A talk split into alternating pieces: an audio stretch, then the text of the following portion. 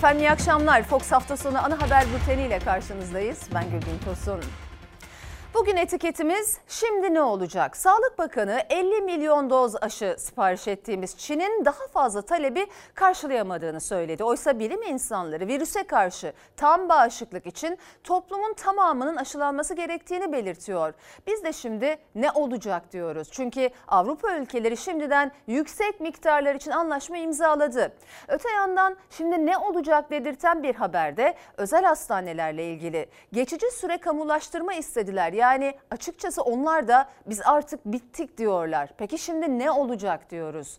İlişkilendirebileceğiniz pek çok haberimiz var bültende. Siz de bu etiketi altında görüşlerinizi paylaşabilirsiniz diyelim ve bültende öne çıkan başlıkları aktaralım. Siyasetin tartıştığı en önemli başlıklardan biri Covid-19 aşısı. Muhalefet partileri aşı olunması gerektiği konusunda hemfikir ama hepsi temkinli ve bazı şartları var aktaracağız. Tank palet fabrikası tartışmasında Cumhurbaşkanı'nın özelleştirme değil işletme hakkı devri çıkışına CHP belgeyle devir kararını gösteren Cumhurbaşkanlığı kararnamesiyle cevap verdi. Muhalefetin gündeminde TÜİK'in açıkladığı enflasyon rakamları var. İyi Parti, Deva Partisi ve Saadet Partisi'ne göre rakamlar inandırıcılıktan çok uzak. Siyasette dinleme polemiği sürüyor. Kılıçdaroğlu'nun telefonun dinleniyor iddiasına İçişleri Bakanı Soylu iftira diyerek yanıt verdi. Hepsi ve daha fazlası birazdan ama önce koronavirüs.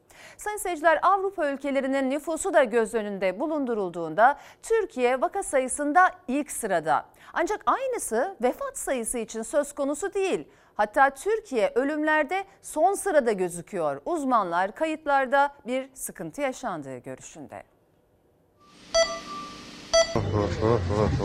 Vaka yükünüz ne kadar yüksekse Bizim vaka yük, yükümüz yüksek olduğu için ölüm sayımız artar. Ağır vaka rakamlarındaki artışımız yüzde 25 kadarsa 10 gün içinde bunun yarısı kadar da ölümlere bir yansıma olması beklenir. Kayıt sistemimizle ilgili problem olduğunu düşünüyorum. Vaka ve ağır hasta sayısındaki artışa bakıldığında uzmanlar ölüm sayısının çok daha fazla olduğu görüşünde. Ancak bu haliyle bile tablo kırmızı alarm veriyor zaten. Sağlık Bakanlığı'nın koronavirüs tablosunda salgının başından bu yana en yüksek vefat sayısına ulaşıldı. 24 saatte 196 hasta daha yaşamını yitirdi. Virüs nedeniyle can kaybı 14.705'e yükseldi. Uzmanları düşündürense işte bu veriler. Türkiye Avrupa ülkeleri arasında vakada ilk sırada, ölüm oranında ise sonuncu. Ağır vaka artışı arasındaki zaman kısalıyor. Son 10 günde %25 kadar bir ağır hasta artışı var. 10 gün önce 26 Kasım'da ağır hasta sayısı 4711'di. Günden güne yükseldi. 5800'e çıktı. %25'e yakın arttı ağır hasta sayısı. Enfeksiyon hastalıkları uzmanı Profesör Doktor Esin Şenol'a göre bunun ölüm sayısına yansıması ise kısıtlı oldu. İstanbul Büyükşehir Belediyesi'ne göre de sadece İstanbul'da bulaşıcı hastalık nedeniyle ölenlerin sayısı 200. Bu sayı Sağlık Bakanlığı'nın Türkiye geneli için açıkladığının üstünde. CHP Ordu Milletvekili Mustafa Adıgüzel'in iddiasına göre ise CHP'li Büyükşehir Belediyelerinin tamamındaki ölüm sayısı aynı gün için 467. 10 büyükşehir tam 467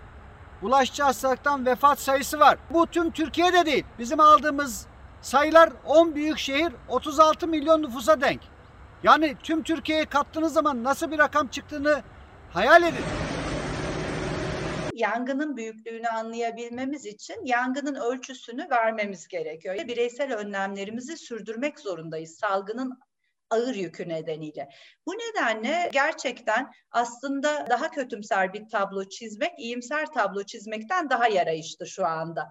Yani olanı olduğu gibi göstermek çok önemli ama olanı e, daha az göstermek e, salgının yönetimi bakımından gerçekten riskli. Profesör Şenol'a göre iyimser açıklamalar rehaveti arttırıyor. Sağlık Bakanı Fahrettin Koca'dan da o yönde bir açıklama geldi. Koca henüz tabloya yansımasa da İstanbul'da vaka sayısında düşüş başladığını duyurdu. Her hafta olduğu gibi il sağlık yöneticilerimiz ve başhekimlerimizle İstanbul'u değerlendirdik. Son bir aydaki çabalar ve tedbirlerle bu hafta vaka sayısında %25 düşüş başladı.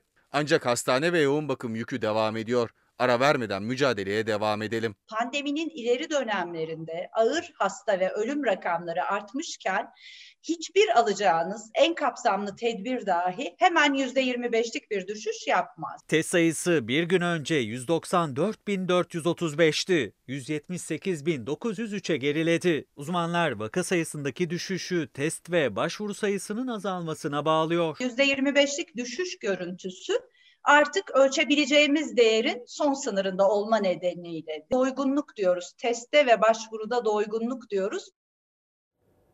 32 bine yaklaşan vaka sayısını düşürebilmek için dün olduğu gibi bugün de sokağa çıkma yasağı vardı.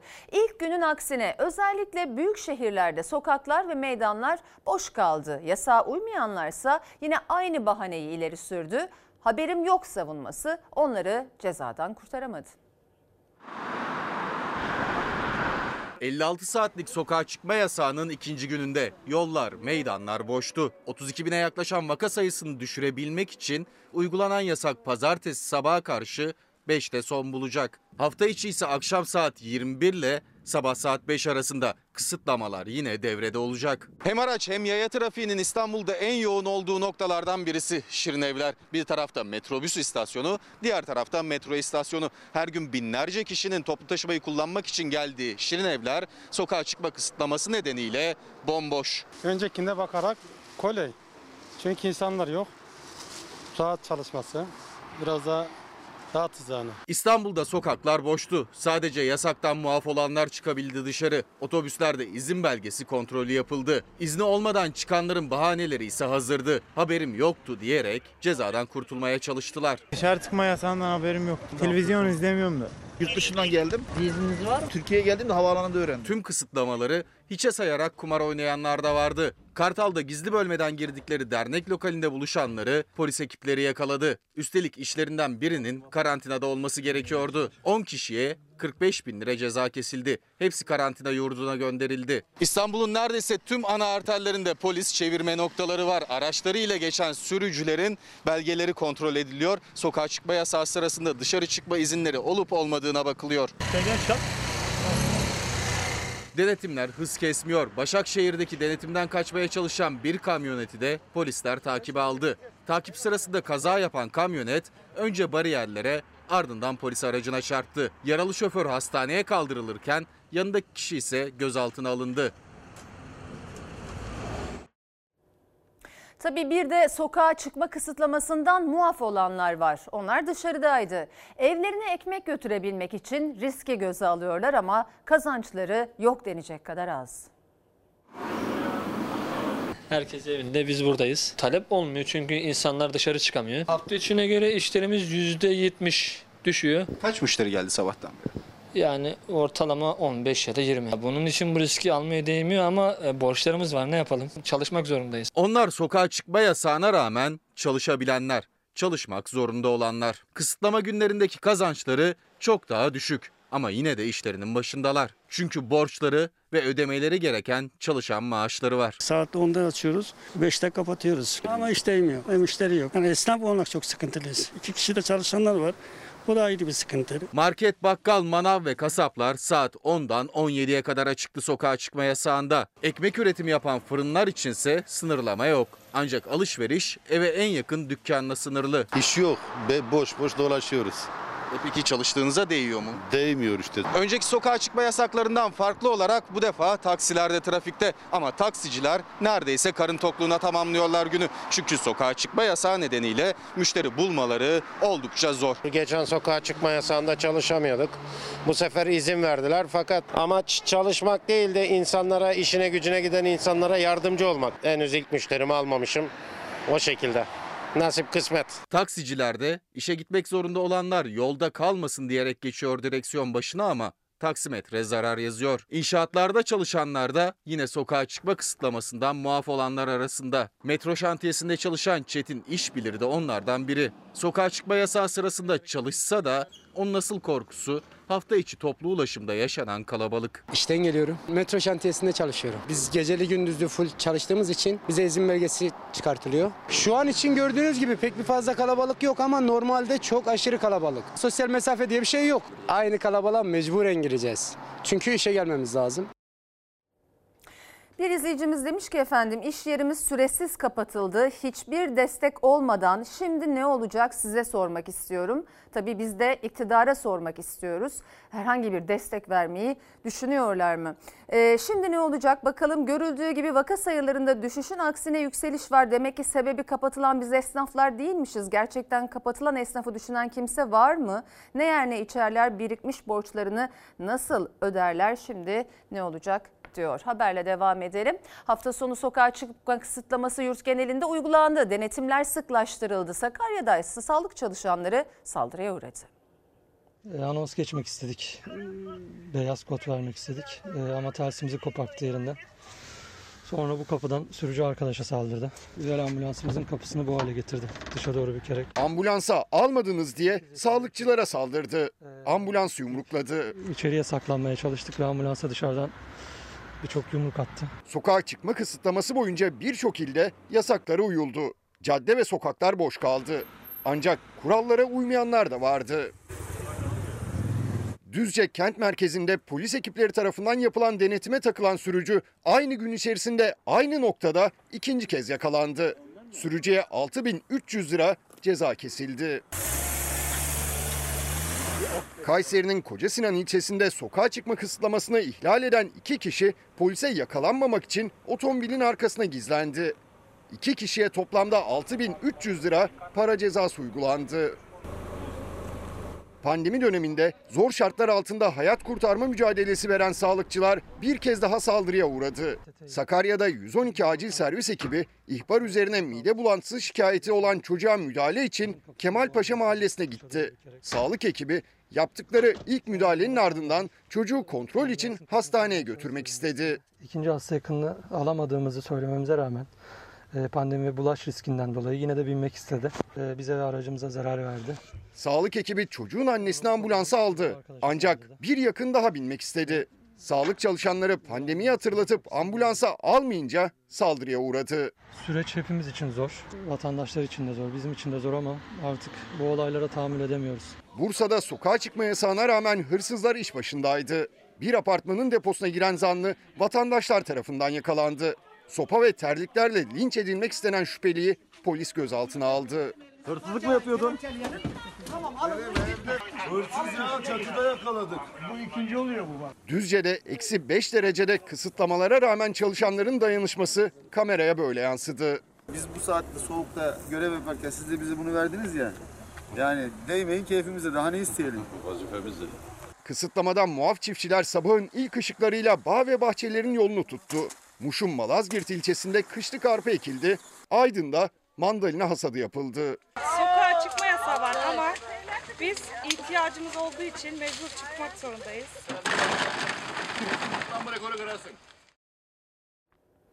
Tüm dünya gibi Türkiye'de de Türkiye'de koronavirüs aşısını bekliyor. Çin'le 50 milyon doz aşı için imzalar atıldı. Ancak Sağlık Bakanı Koca Çin'in daha fazla talebi karşılayamadığını söyledi. Bu da 25 milyon kişinin aşılanabilmesi demek. Yanıt bekleyen iki önemli soruysa bu kadar kişinin aşılanması salgını ne ölçüde durduracak? Nüfusun geri kalanı için ihtiyaç duyulan aşılar hangi ülkeden tedarik edilecek? Güvenlikle ilgili bir sıkıntımız yok. Şu anda beklediğimiz şey Çinlilerin bu aşının ara sonuçlu olsa yüzde kaç etkili olduğunu açıklaması. Henüz böyle bir veri yok. Çin'de geleneksel tıp yöntemiyle üretilen korona aşısı için Türkiye'de geri sayım başladı. 11 Aralık'tan sonra uygulanmaya başlanacak ama aşı ne kadar etkili tam olarak bilinmiyor. Çünkü 3. faz sonuçlarının açıklanması bekleniyor. Çin firmasının CEO'suna soruldu. O da dedik biz ayın 11'inde ön sonuçları açıklayacağız dedi. Şimdi hepimiz onu bekliyoruz. Biz Ocak'ta aşıya başlayacaksak faz 3 verisini mutlaka açıklaması lazım. Etkinliği bilinmeden bir aşıyı kimse yapmaz. Dünyada en yakın zamanda uygulanmaya başlaması muhtemel 5 farklı aşı üzerinde çalışma sürüyor. Türkiye bir tek Çin'le anlaşma imzaladı şu ana kadar. 50 milyon doz aşı gelecek ama fazlasına ihtiyaç var. Çünkü bir kişiye 2 doz vurulacağı için 50 milyon aşı ancak 25 milyon kişiye uygulanacak. Sağlık Bakanı da Sabah gazetesine konuştu. 50 milyon aşıdan fazlasının gerektiğini söyledi. Çin talebimize bu kadar karşılık verebildi. Kendi ihtiyacını ve dış talebi yönettiğini söylüyor. Bulabildiğimiz diğer aşıyı getirteceğiz. Herkes aşılanmazsa bu salgın bitmez. Diyelim ki biz 10 milyon kişi aşıladık. 10 milyon kişi bekledi. Dedi ki ya ben işte bekleyeyim öbür aşılar gelsin. 6 ay sonra diğer aşılar geldi ve ondan oldu. Ben bekledim. Siz aşılandınız. Be, benim antikorlarım pozitifleştiğinde sizinki negatifleştiyse o zaman toplumsal etkisi çıkmaz. Fox Çalar Saat'te İlker Karagöz'ün konuğu olan enfeksiyon hastalıkları uzmanı Profesör Doktor Mehmet Ceyhan da virüse karşı tam bağışıklık için toplumun tamamının aşılanması gerektiğinin altını çizdi ve doğru aşı takviminin oluşturulması şart dedi. Çin aşısı ile ilgili güvenilirlik tartışmasına da değindi. Çin aşısını Mehmet Hoca yaptıracak mı? Tabii.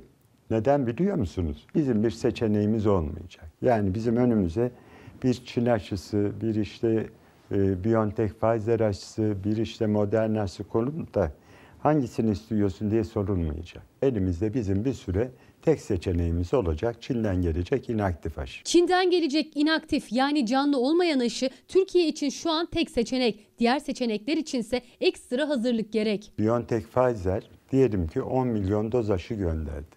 Nereye koyacağız? Ne hazırlık var ne plan var. Alacak adamın koyacağı yer yok. Bu aşı eksi 70 derecede saklanması gereken, en uç noktada da eksi 70'lik dolaplarda tutulması gereken bir aşı. Takvimde bir değişiklik olmazsa Çin aşıları 11 Aralık'tan sonra Türkiye'de uygulanmaya başlanacak. 4 etapta yapılacak aşılamanın ilk ayağında en riskli grup olan sağlık çalışanları var. Sonra 65 yaş üstü, engelli ve kronik hastalar. Çocuklara bu aşı yapılacak Ha, mı? Kesinlikle hayır. Hamileler aşı yaptırsın mı? Gebeliğin böyle bir riski olmadığı için hayır. Hamileleri aşılamıyoruz. Dünyada koronavirüse karşı mücadele sürerken Rusya aşı programını başlattı. İngiltere ise tarihinin en büyük aşı operasyonu için gün sayıyor.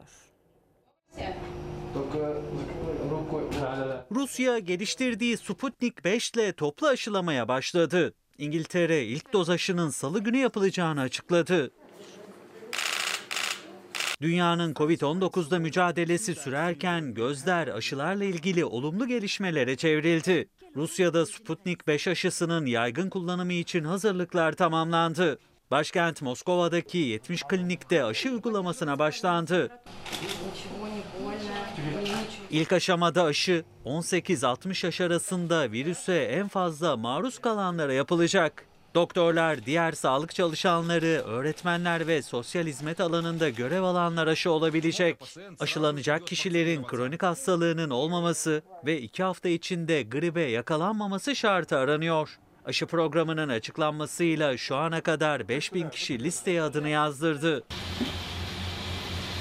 İngiltere, Türk bilim insanlarının geliştirdiği aşıya onay vermesinin ardından hazırlıklarını hızlandırdı. Sağlık Bakanlığı aşının salı günü yapılmaya başlanacağını açıkladı. Soğutulmuş konteynerlarla Belçika'dan getirilen ilk dozlar 24 saat içinde 50 hastaneye ulaştırılacak.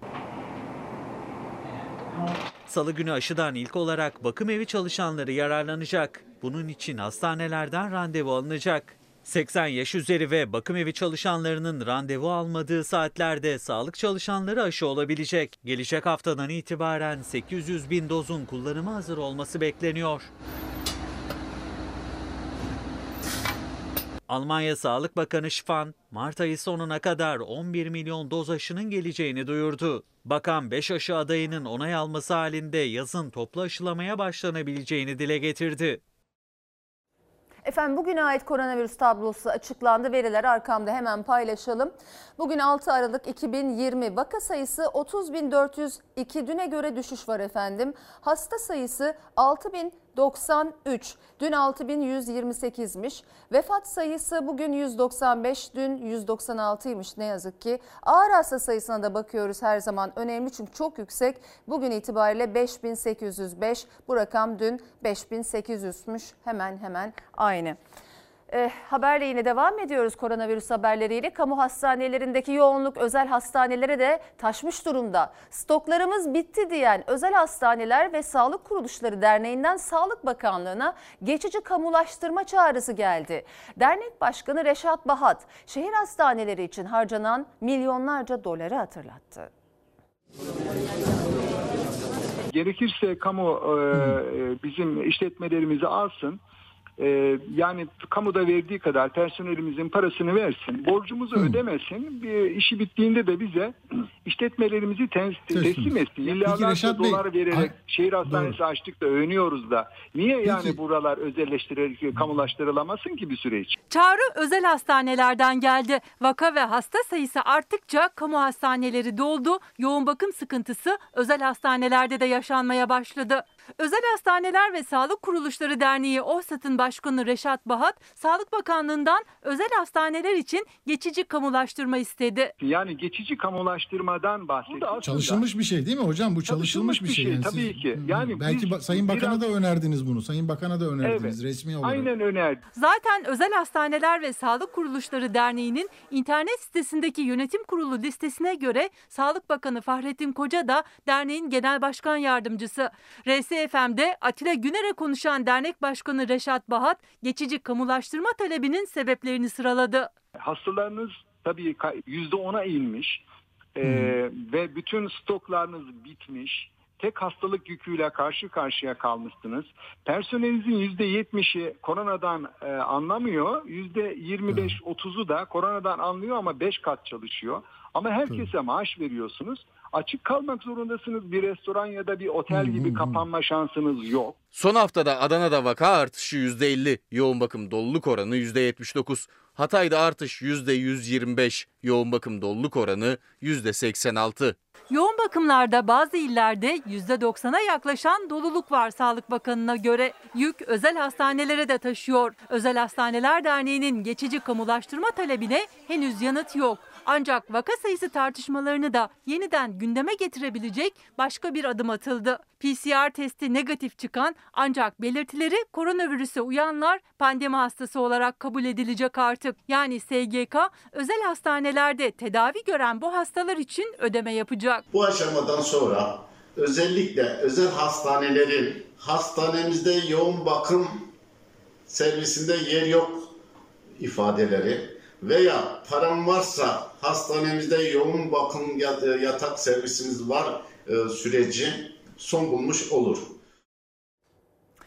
Efendim mesajlarınıza bakalım. Şimdi ne olacak? Aile Bakanlığı'na bağlı olan kreşler açık, Milli Eğitim Bakanlığı'na bağlı özel anaokulları kapalı.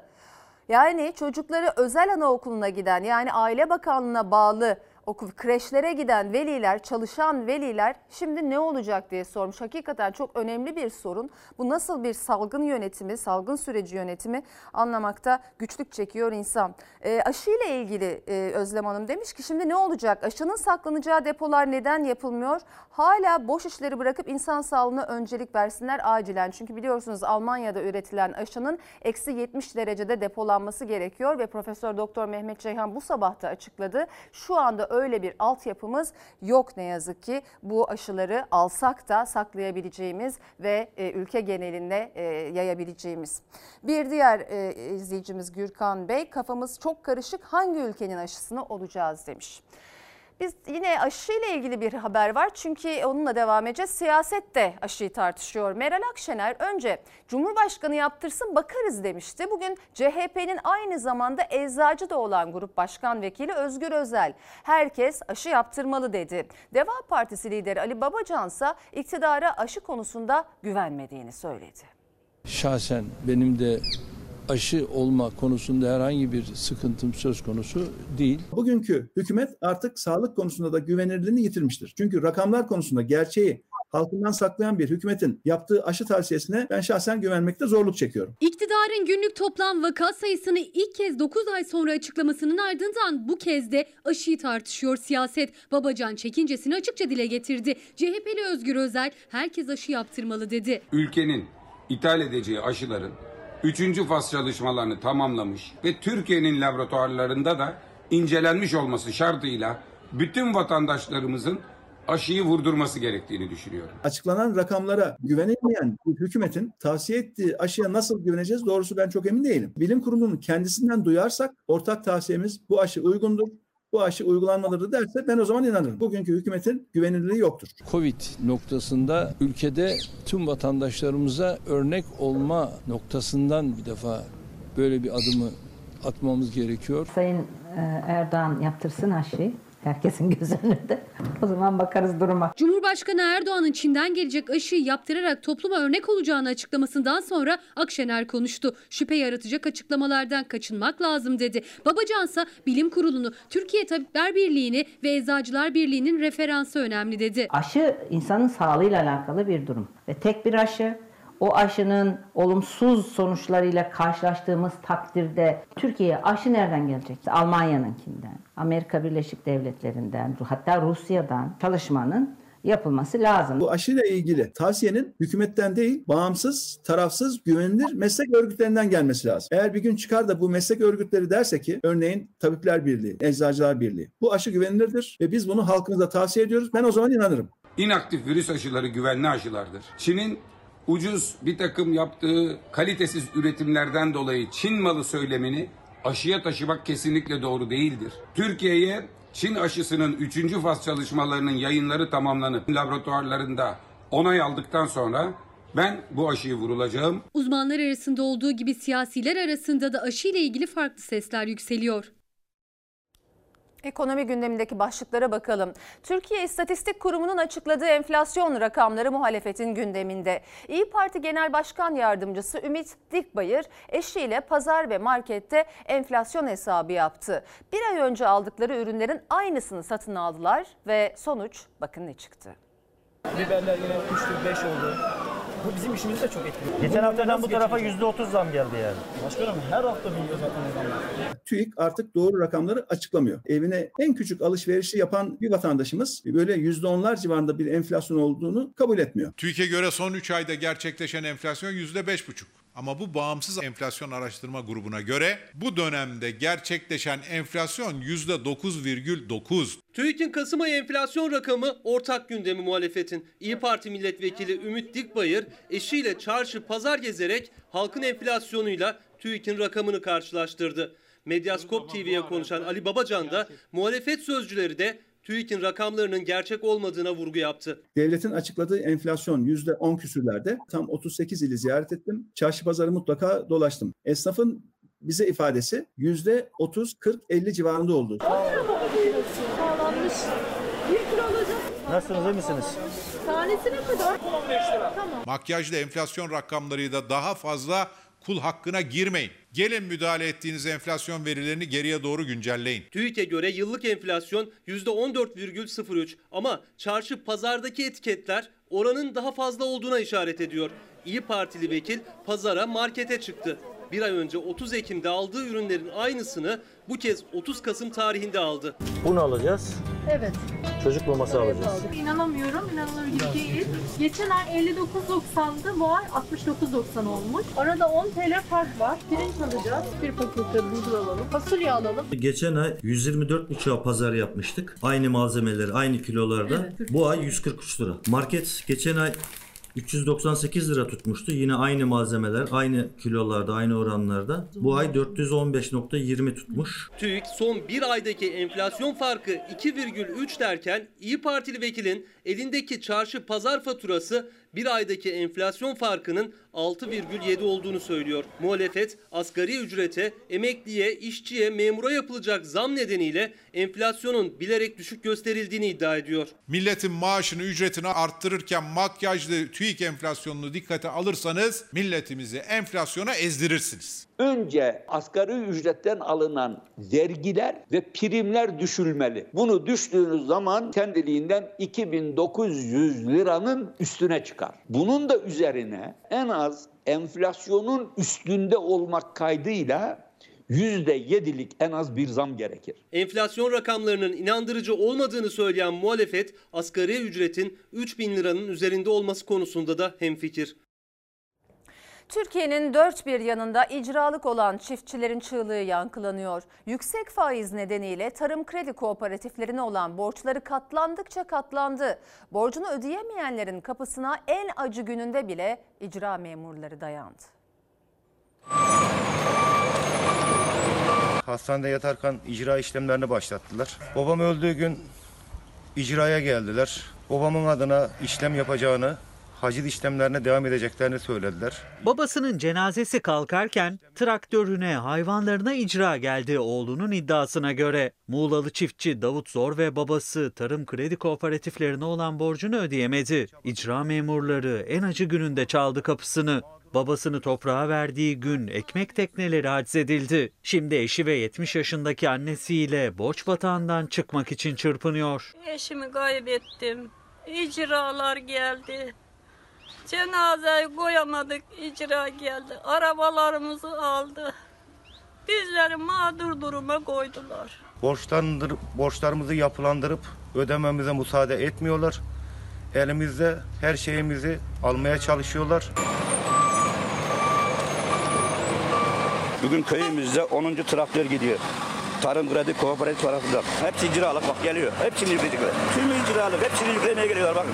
Amasya'da, Kars'ta, Muğla'da çiftçinin derdi hep aynı. Tarım ve hayvancılıkla uğraşan üreticiler borç kıskacında. Yüksek faizin altında ezilince Ankara'da tarım kredi kooperatiflerinin merkezinde almışlardı soluğu. Genel bir af çıkartma yasal düzenlemeyi gerektiriyor. Ama biz kendi imkanlarımız, kendi ölçeğimizde nasıl bir şey yapabiliriz? Yani kolaylık sağlayabiliriz. Kalan borcu da 3 yıla yayma gibi yatırım kredilerinde böyle bir e, mutabakata vardık. İstemeyerek de olsa e, bu alacağın takibi noktasında yine işlemlerimize devam etmek mecburiyetinde kalacağız. Sadece yatırım kredisi kullanan çiftçiler için yapılandırma olacağını söylemişti Genel Müdür Fahrettin Poyraz. Yani diğer borçlu çiftçiler için çaresizlik devam ediyor. Denizli Honaz'da hayvancılıkla uğraşan baba kız da borç batağında. 700 bin lira olan borçları 2 milyonu geçti. İcralık oldular. Hayvanlarına, traktörlerine, banka hesaplarına el konuldu. An elimde olan sadece 6 tane hayvanım var.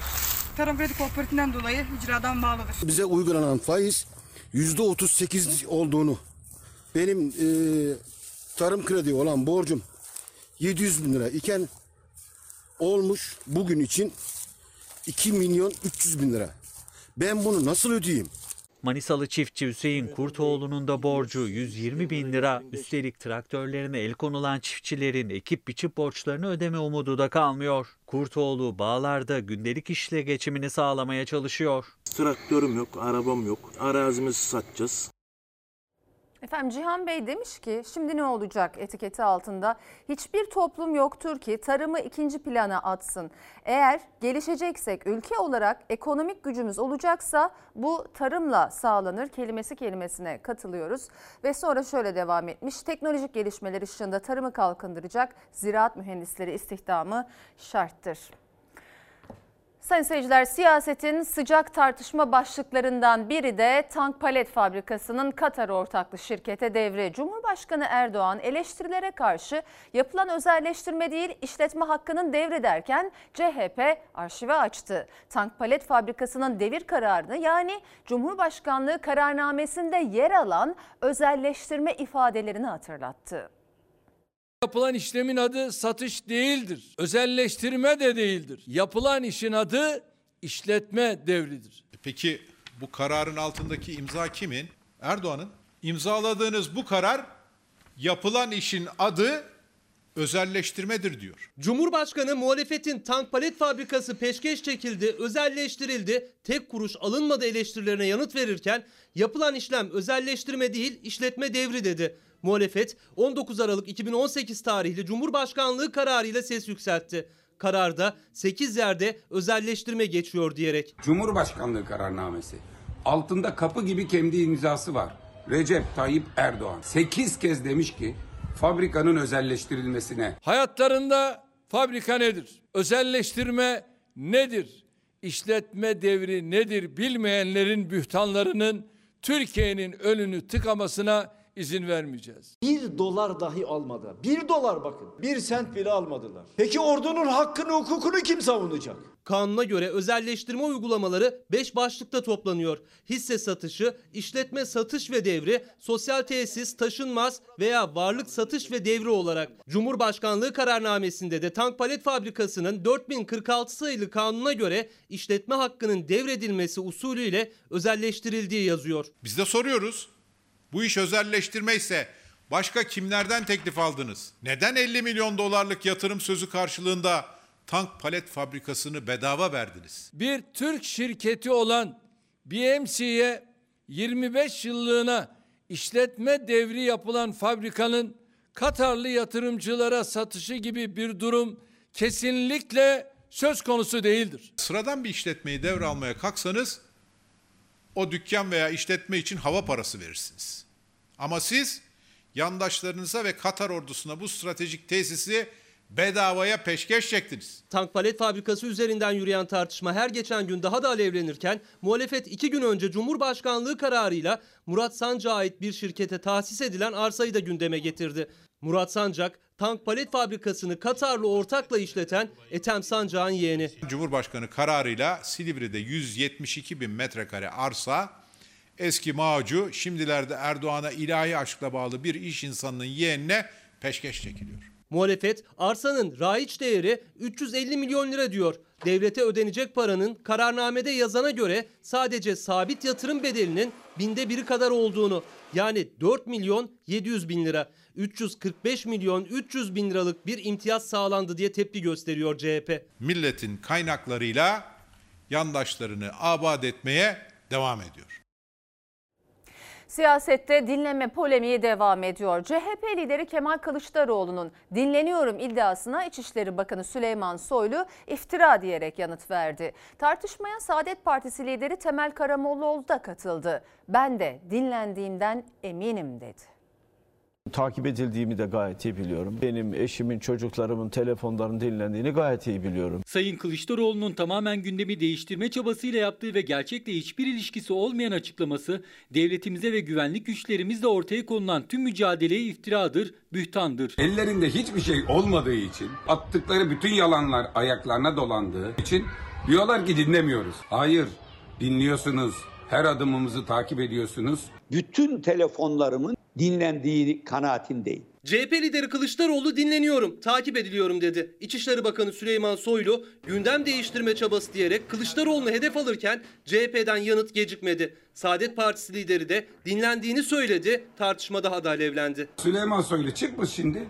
Yok öyle bir şey diyor. Şu yerel seçim sürecinde partimizi bütün terör örgütleriyle ilişkilendiren sen değil misin? Terör örgütleriyle ilişkisi olduğunu iddia ettiğin birilerini dinlemediğini, takip etmediğini kim düşünebilir? Sayın Kılıçdaroğlu'nun kendisinin ve ailesinin dinlendiği ya da takip edildiği yönünde bir şüphesi varsa kendisini gerçek dışı iddiaları ile ilgili Cumhuriyet Başsavcılıklarına suç duyurusunda bulunmaya davet ediyoruz. Sorduğu zaman polislere, savcılara evet dinliyoruz mu diyecekler. Ben kendimi ortaya koyuyorum. Ya iftira sahipleri ana muhalefet başkanının dinlenmesi de devlet sapıklığıdır. Bunun iddiası da korkunç bir iftiradır. Atanmış İçişleri Bakanı aslında 2018'in 4. ayında polislerin kendisini sehven dinlediğini ortaya çıkmıştı. Kendinin dinlendiğinin farkında olmayan bir İçişleri Bakanı ne demek istiyor anlamak mümkün değil. İçişleri Bakanı Süleyman Soylu yasa dışı dinleme iddiasına iftira derken o iddiayı dillendiren sadece ana muhalefet partisi lideri ya da kurmayları değil. Saadet Partisi lideri de dinlendiğini düşünüyor. Ben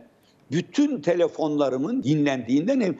Telefonlarımın değil, mekanlarımızın da dinlendiği kanaatindeyim. En ufacık bir tereddüdüm yok. CHP lideri Kemal Kılıçdaroğlu'nun grup kürsüsünde sarf ettiği sert sözler Cumhurbaşkanı Erdoğan tarafından yargıya da taşındı ama tartışma bitecek gibi değil. Erdoğan'ın cuma günü kurduğu cümlelere CHP'den bugün yanıt geldi.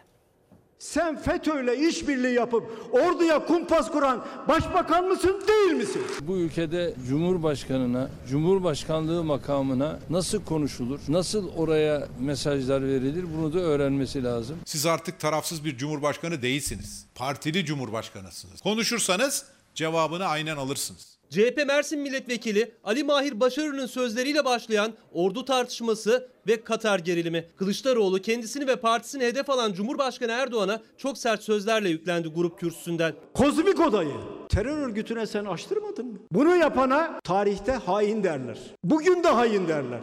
Yarın da hain diyeceklerdir. Benim askerime, benim orduma hakaret edecek senin milletvekilin, sen ise ağzından bir olumsuz bununla ilgili ifade çıkmayacak. Bu millet seni affetmeyecek. Askerlik yan gelip yatma yeri değildir dedi. Çocuklarını niye askere göndermedin? Bay Kemal, hakaret edilen ordu ve onun her mensubu birer Mehmetçiktir. Biz Mehmetçiğimizi size yedirtmeyiz ve yedirtmeyiz. Cumhurbaşkanı CHP liderine yanıt verdi ama yargıya da gitti. Kılıçdaroğlu hakkında 500 bin liralık manevi tazminat davası açtı. O dava ve cuma günü kurduğu cümlelere CHP'den yanıt yeni günde geldi. Edep denilen bir şey var. Haddini bilmesi lazım. AK Parti Genel Başkanı kalkıp bizim genel başkanımıza ben cumhurbaşkanıyım herkes haddini bilsin diyemez. Cumhurbaşkanlığı makamında bulunan bir kişi olarak eleştiri değil hakaret seviyesine çıkan ifadeleriyle hukuk içerisinde tabii ki bu kişiye gerekli hesap sorulmalıdır. Sayın Erdoğan herkesin cumhurbaşkanı olmak yerine partinizin genel başkanı olmayı siz istediniz. Tarafsızlık yeminini siz çiğnediniz. Şimdi hamama giren terleyecek. Bizi korkutacağınızı sanıyorsanız daha çok beklersiniz. Tartışma yeni haftaya da taşınacak gibi. Fransa'da hükümetin geri adım atmasına rağmen güvenlik yasası tasarısına karşı protestolar büyüdü. Başkent Paris'te binlerce kişi tasarıya karşı ayaklandı.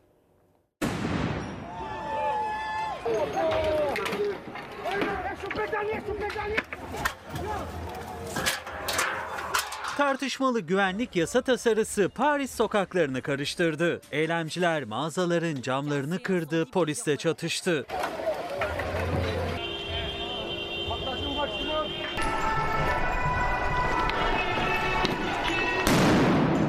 Fransa'da güvenlik güçlerinin görüntülenmesini yasaklayan yasa tasarısına karşı başlayan protestolar şiddetlendi. Hafta içinde başlayan tepkiler hafta sonunda da devam etti.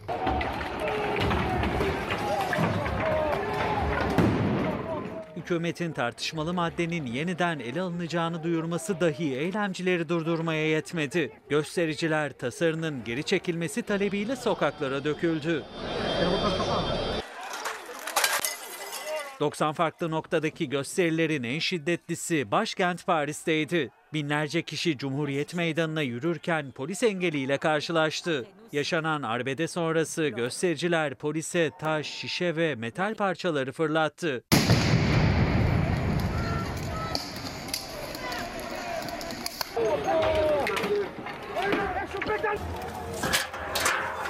Eylemciler çöp konteynerlarını ve araçları ateşe verdi. Mağazaların camlarını kırdı. Bir grup bir banka şubesine hedef aldı. Belgeleri ateşe verdi.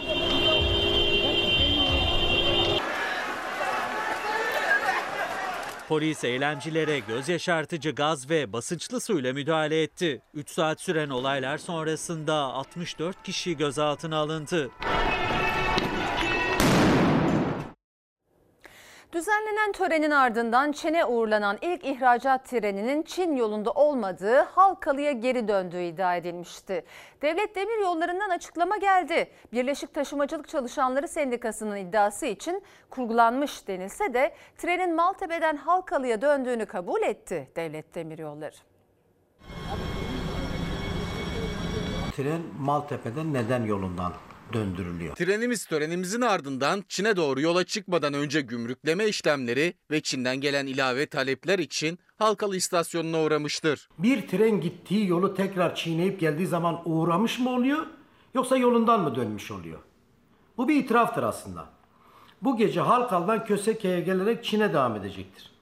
Yani zaten tamamlanmış bir tren yola çıktıktan sonra tekrardan neden Halkalı'ya geri dönsün? Törenle Çin'e uğurlanan ihracat treni İstanbul Kazlıçeşme'den yola çıktı. Maltepe'den Halkalı'ya döndü. Birleşik Taşımacılık Çalışanları Sendikası'nın gündeme taşıdığı bu iddianın ardından Devlet Demiryolları açıklama yaptı. TCDD'de yalanlamadı iddiayı. Trenin ilave talepler için geri döndüğü, törenin akşamında yeniden Çin'e doğru yola çıktığı açıklandı. Çin'in bir talebi varsa başka bir trene bu yapılır. O gece vakti mi talebi oldu? Gümrükleme işlemleri deniliyor. Gümrükleme işlemleri bitmeden zaten ihracat olmaz.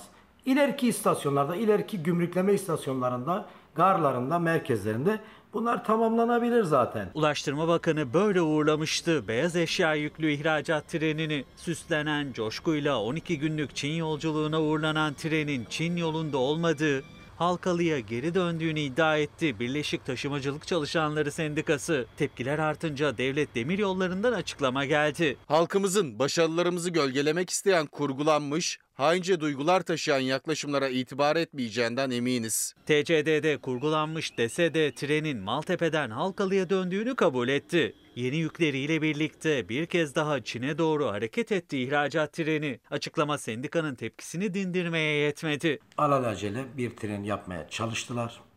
Gerçekte de böyle bir tren olacaktı. Ama yetişmemişti ve böyle bir kurgu içerisine girdiler. Şimdi ara zaman. Efendim Fox hafta sonu ana haber bültenini burada noktalıyoruz. Fox'ta yayın kefaretin yeni bölümüyle devam edecek. İyi bir akşam geçirmenizi diliyoruz. Hoşçakalın. bir tek dostuma her köşesi cennetin ezilir yerler için bir başkadır benim